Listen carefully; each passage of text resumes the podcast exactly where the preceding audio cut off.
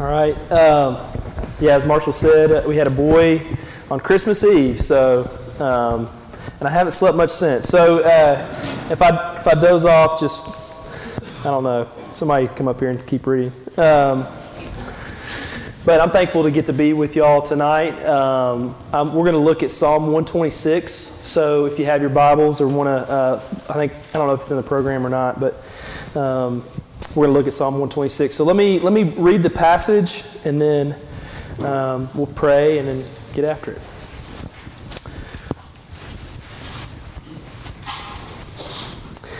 When the Lord restored the fortunes of Zion, we were like those who dream. Then our mouth was filled with laughter, and our tongue with shouts of joy. Then they said among the nations, The Lord has done great things for them. The Lord has done great things for us. We are glad. Restore our fortunes, O Lord, like streams from the Negeb.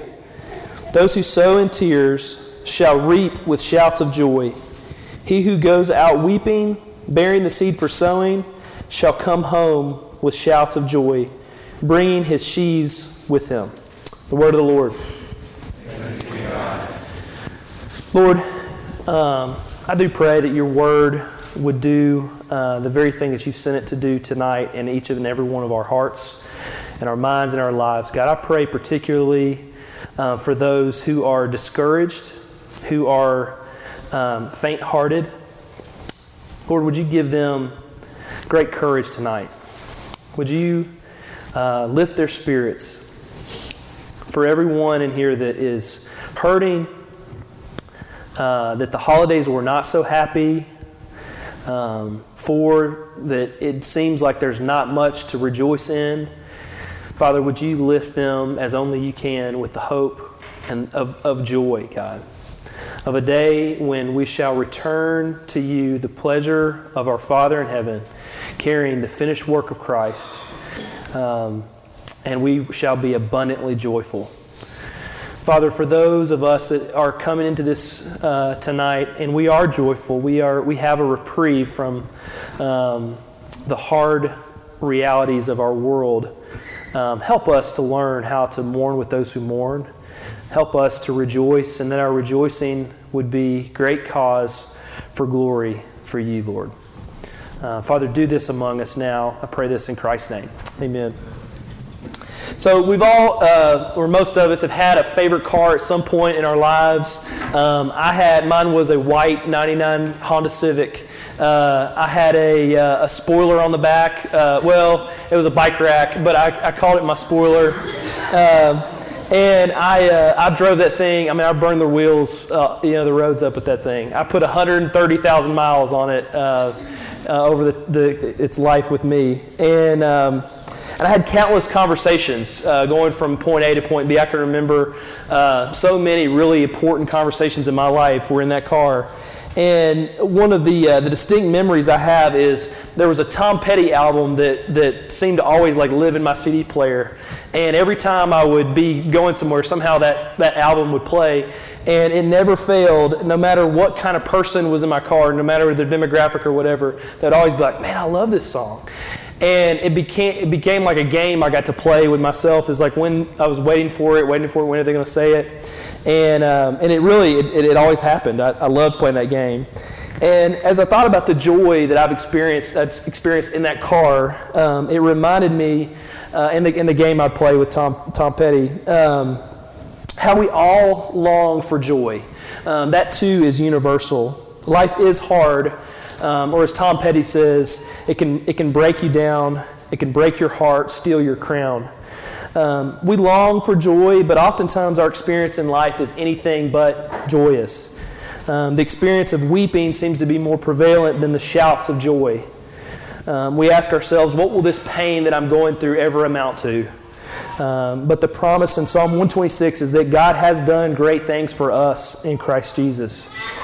He has accomplished the decisive blow against our weeping and lack of joy. His, he promises to restore us the joy that we so long for. He promises to fill our mouths with laughter and our tongues with shouts of joy. And that our return from the labors of this life will be carrying the finished work of Christ in our hands like a bundle of wheat.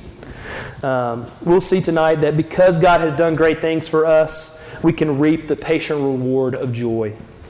We've got three points. First is the vision of joy.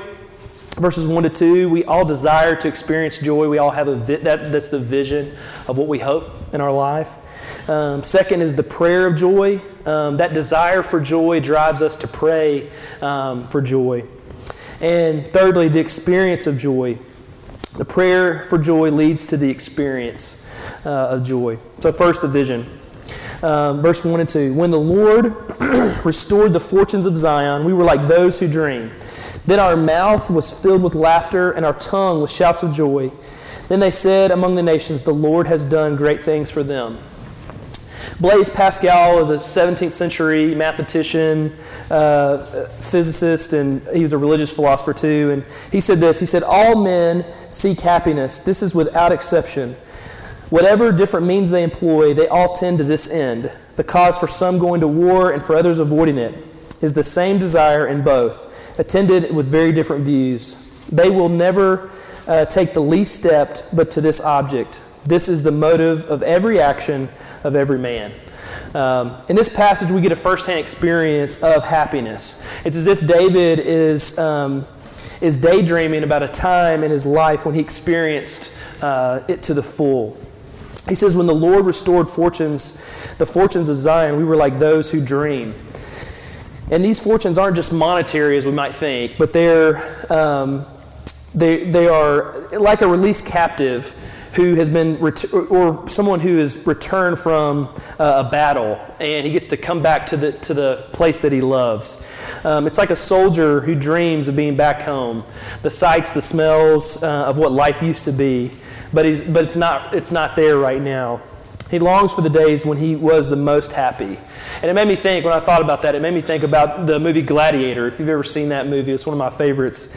And um, the character Maximus has a moment with the king, who's a, kind of the dying uh, king, the, the Roman emperor, when he, he is asked to tell him about his home.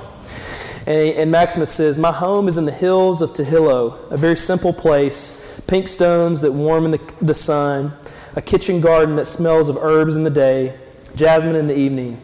Through the gate is a giant poplar, figs, apples, pears, and soils. Marcus black, black like my wife's hair. Grapes on the south slope, olives on the north. Wild ponies play near my house. My, my, we tease my son, he wants to be one. And then Marcus says to him, Do you remember the last time you were home? And he quickly replies, Two years, 264 days and this morning. Marcus replies, I, en- I envy you, Maximus. That's a good home worth fighting for.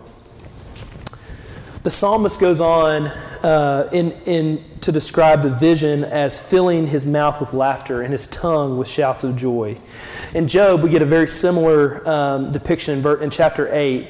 It says, if you, if you will seek God and, and plead with the Almighty for mercy, if you, you are pure and upright, Surely then he will rouse himself for you and restore your rightful habitation. And, and, and though your beginning was small, your latter days will be very great. Behold, God will not reject a blameless man or take the hand of evildoers. He will yet fill your mouth with laughter and your lips with shouting. Those who hate you will be clothed with shame, and the tent of the wicked will be no more. Um, everyone who, ex- who experiences the trials that, the, that life brings will also experience a longing to be back in a time when those trials weren't present, when their life was overflowing with joy, when, when their life was filled with spontaneous joy that expresses itself in pure delight. In Tom Petty's song, Running Down a Dream, he expresses, uh, Scott actually might really like this sermon. Scott, it's all about Tom Petty. uh, running Down a Dream. Uh, yeah. Uh, he says, he said, it was running, it was always cold, no sunshine, yeah, running down a dream that never could come to me, working on a mystery, going wherever it leads, running down a dream. It sounds just like that when you listen to it. It's too like the monotonous. Uh, so there, there is a deep uh, longing in all of us for a time when we will be set free from the icy cold experience of pain when the sun will shine on us and we will exclaim, The Lord has done great things for me. The thing that strikes me about this passage is, is how honest it, it is here in these first few verses. They don't stuff down the desire to experience joy. There's a tendency, I think, to, to downplay the desire we all have to experience joy. We think that it's wrong to long for that, for that joy. We think that our job as Christians is just to be kind of filled with happiness all the time uh, in some superficial way. Uh, but that's never what is promised in the Christian life. Um, we aren't promised to never go through heartache. Um, we aren't promised that the Christian life will be easy. Um, and we aren't encouraged to stuff down our desire for joy. We're encouraged to pray towards that end. Uh, we're encouraged to run down that dream. We're encouraged to reflect on the great things that the Lord has done for us. And I think, and as I thought about this, I thought about how hard of a time I have for ask, asking for prayer. Every week in neighborhood group, uh, they, we do prayer requests, and it's so awkward uh, for me. I don't know about you, uh, but for me, I get really awkward during that. Um, oftentimes, I compare myself with what the last person just said, and I think, well, is what I'm about to say har- like harder than what they just she just said? Because if it's not, I, I don't know. I can't ask for that. Um, I, I, think about asking, like right now, I just praying, praying, pleading that the Lord, my child would sleep through the night, you know, and uh, and it's a funny prayer, especially when I know people who have dealt with hard stuff, with miscarriages, and just have, have a hard life when it comes to that. And so for me to ask for prayer uh, for my baby to sleep through the night, I feel awkward about that. Um, I think about how comfortable it is for me to ask for you to pray for my marriage. Um, when I know so many people who have, have been have dealt with, with issues with singleness and having years of loneliness and um, it's hard it's vulnerable and i think one of the most humble and courageous things we can do is to ask our brothers and sisters to, to pray for us um, to acknowledge that we need the community of faith to help us run the race that christ has marked out for us um, would, grant, would God grant us the courage to acknowledge our desires before Him and before each other? Would He give us eyes to see the truth that He has done great things for us? Secondly, the, the prayer of joy. Um, verse 3 The Lord has done great things for us. We are glad. Restore our fortunes, uh, O Lord, like the stream, streams of the, of the Negeb. Uh, it's interesting that David couples these two verses side by side. In verse 3, he says that the Lord has done great things for us. We are glad.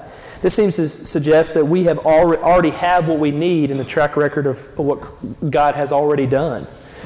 It roots our current experience in the promise of God.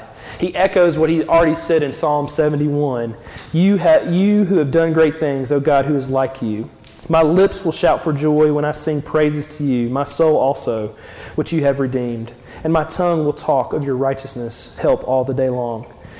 Uh, this is the battle cry for the Christian life. The Lord has done great things for us. That is the source of our joy. Uh, but there's one thing that David didn't know when he was writing this psalm that we get to experience, and that's the cross. We read this battle cry on this side of the cross. God has dealt the final blow against the powers of sin and death. Jesus has secured our inheritance for eternity. He has paid the debt of sin so that no matter what narrative life seems to be showing us right now, you can know that the truth is that it is finished. But then we get to verse 4 Restore our fortunes, O Lord, like the streams of the Negeb. Wait a second. I thought that um, we would already had that restoration from the Lord. Why are we praying for restoration if we already have it? It's because we, st- we are still longing for the day when we will have it in its fullest measure. Christians through the ages have called this the already and the not yet or the already and more to come. Um, the final blow has been dealt. Sin has been paid for by the death, burial, and resurrection of Christ. But we, we still live in a fallen world. Christ has come for the first time to pay our debt, but he's coming again to get his people back. So these verses aren't a contradiction. Verse 4, verse 3 calls us to remember all that the Lord has done, and verse 4 calls us to pray for his return. Um, and verse 4 describes a prayer for him to come quickly. The Negev was a, a, a place uh, in southern Israel that it gets less than 50 millimeters of rain a year. So when a sudden downpour comes, it can really change the landscape fast. Flowers can pop up um, almost instantly. And that illustrates perfectly the desperate need, the desperate prayer we find ourselves asking God for. Bring this quickly, God. Pour out your presence on this situation quickly. Restore the fortunes, our fortunes, O Lord, quickly like streams of the Negeb. Isn't that often how we pray? God, take this pain away as quickly as you possibly can. Uh, in another Tom Petty song, it's called the, Wait, the Waiting. He says, The waiting is the hardest part.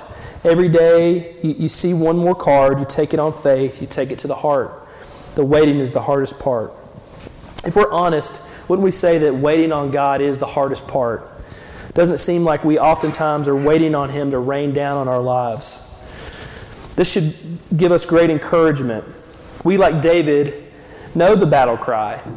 We know that, he, that, and this moves us to pray it back to God. Just because we know the truth doesn't mean we aren't moved to prayer. It's knowing the truth that frees us up to pray. And we desire for Him to come quickly. There's nothing wrong with praying for the swift restoration of the Lord.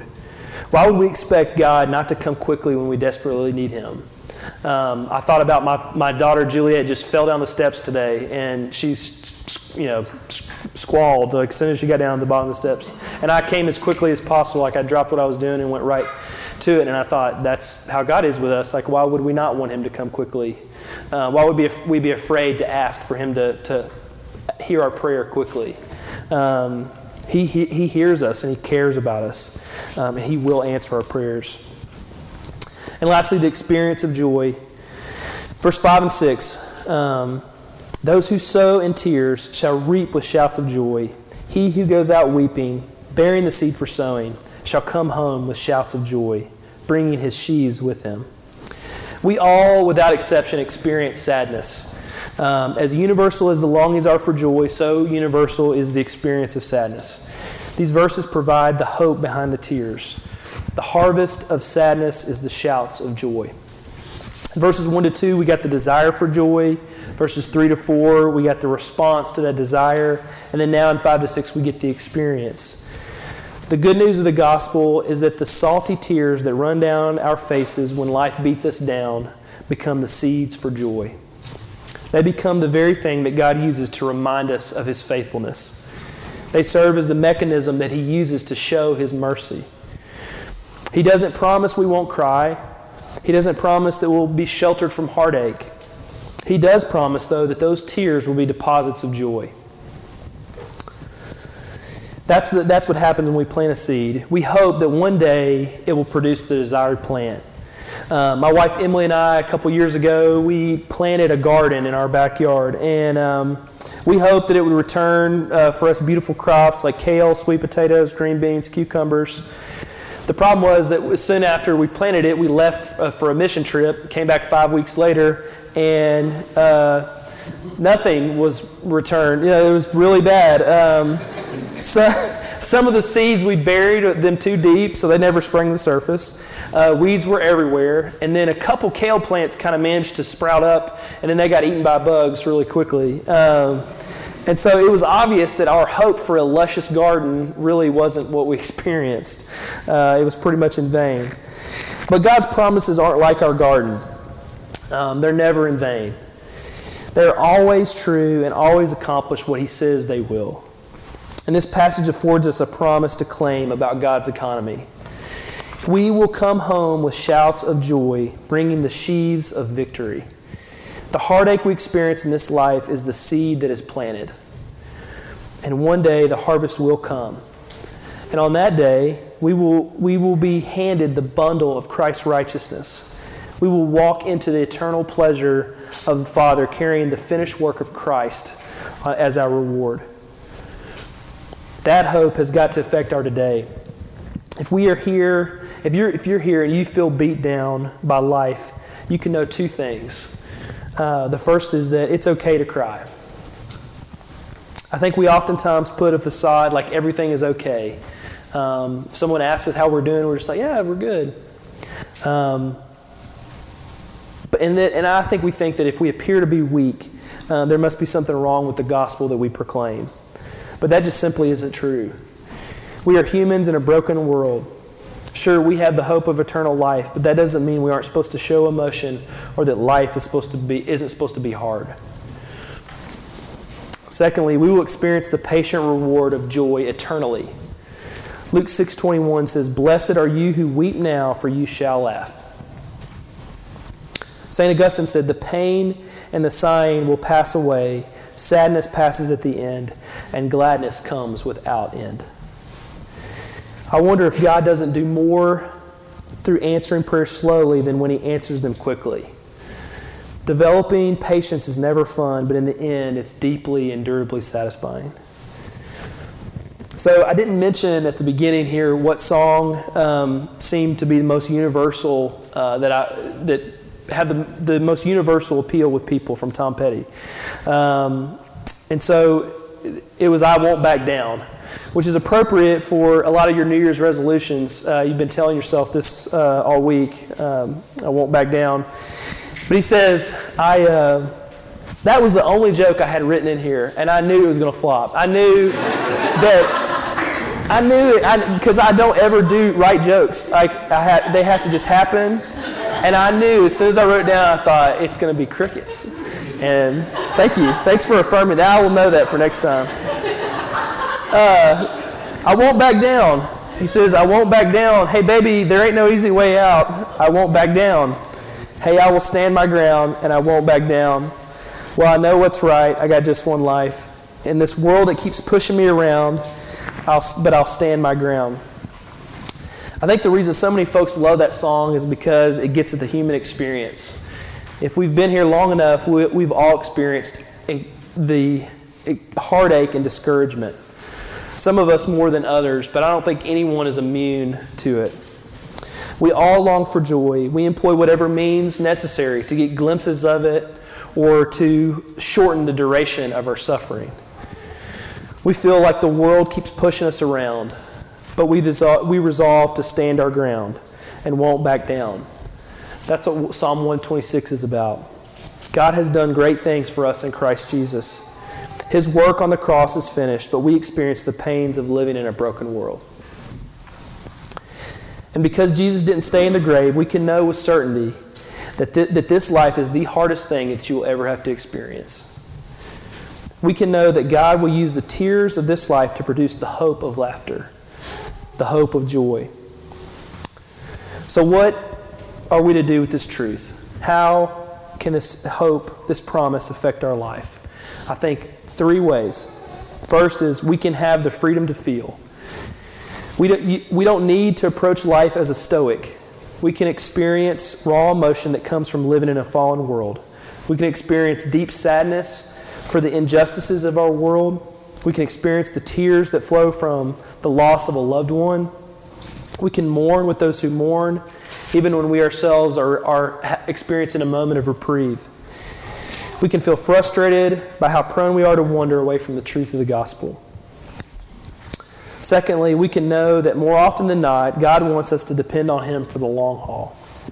He doesn't want us to just depend, to depend on Him for the first hour of our day when we get up to read our Bibles before going to work. He doesn't want us to only pray when things are really hard. Um, he wants us to be dependent on Him moment by moment the whole time we are, we're here on earth.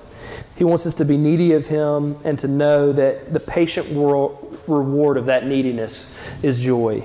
It's true and lasting. And lastly, we know that the full expression of joy in the face of a, is in the face of a world that keeps pushing us around. When we are resolved that He has done great things for us, we truly can stand our ground. Not because we can do it in and of ourselves, but because we have a God who has done great things for us. And He supplies the, the, the determination not to back down. He will turn our tears into laughter. He will replace our pain with pleasure. And He will give us the joy that we've so longed for. Let me pray. Lord, thank you so much for this passage. I do pray that it would encourage us. God, that it would it would give us hope. Father, that, that we can feel we have the freedom to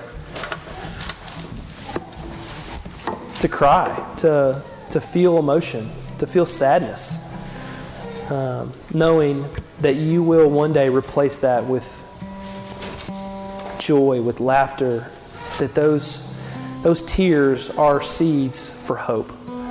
Um, God, give us the strength to continue in a world that keeps pushing us around. Help us to know that you are God and you've got, you go before us each and every day.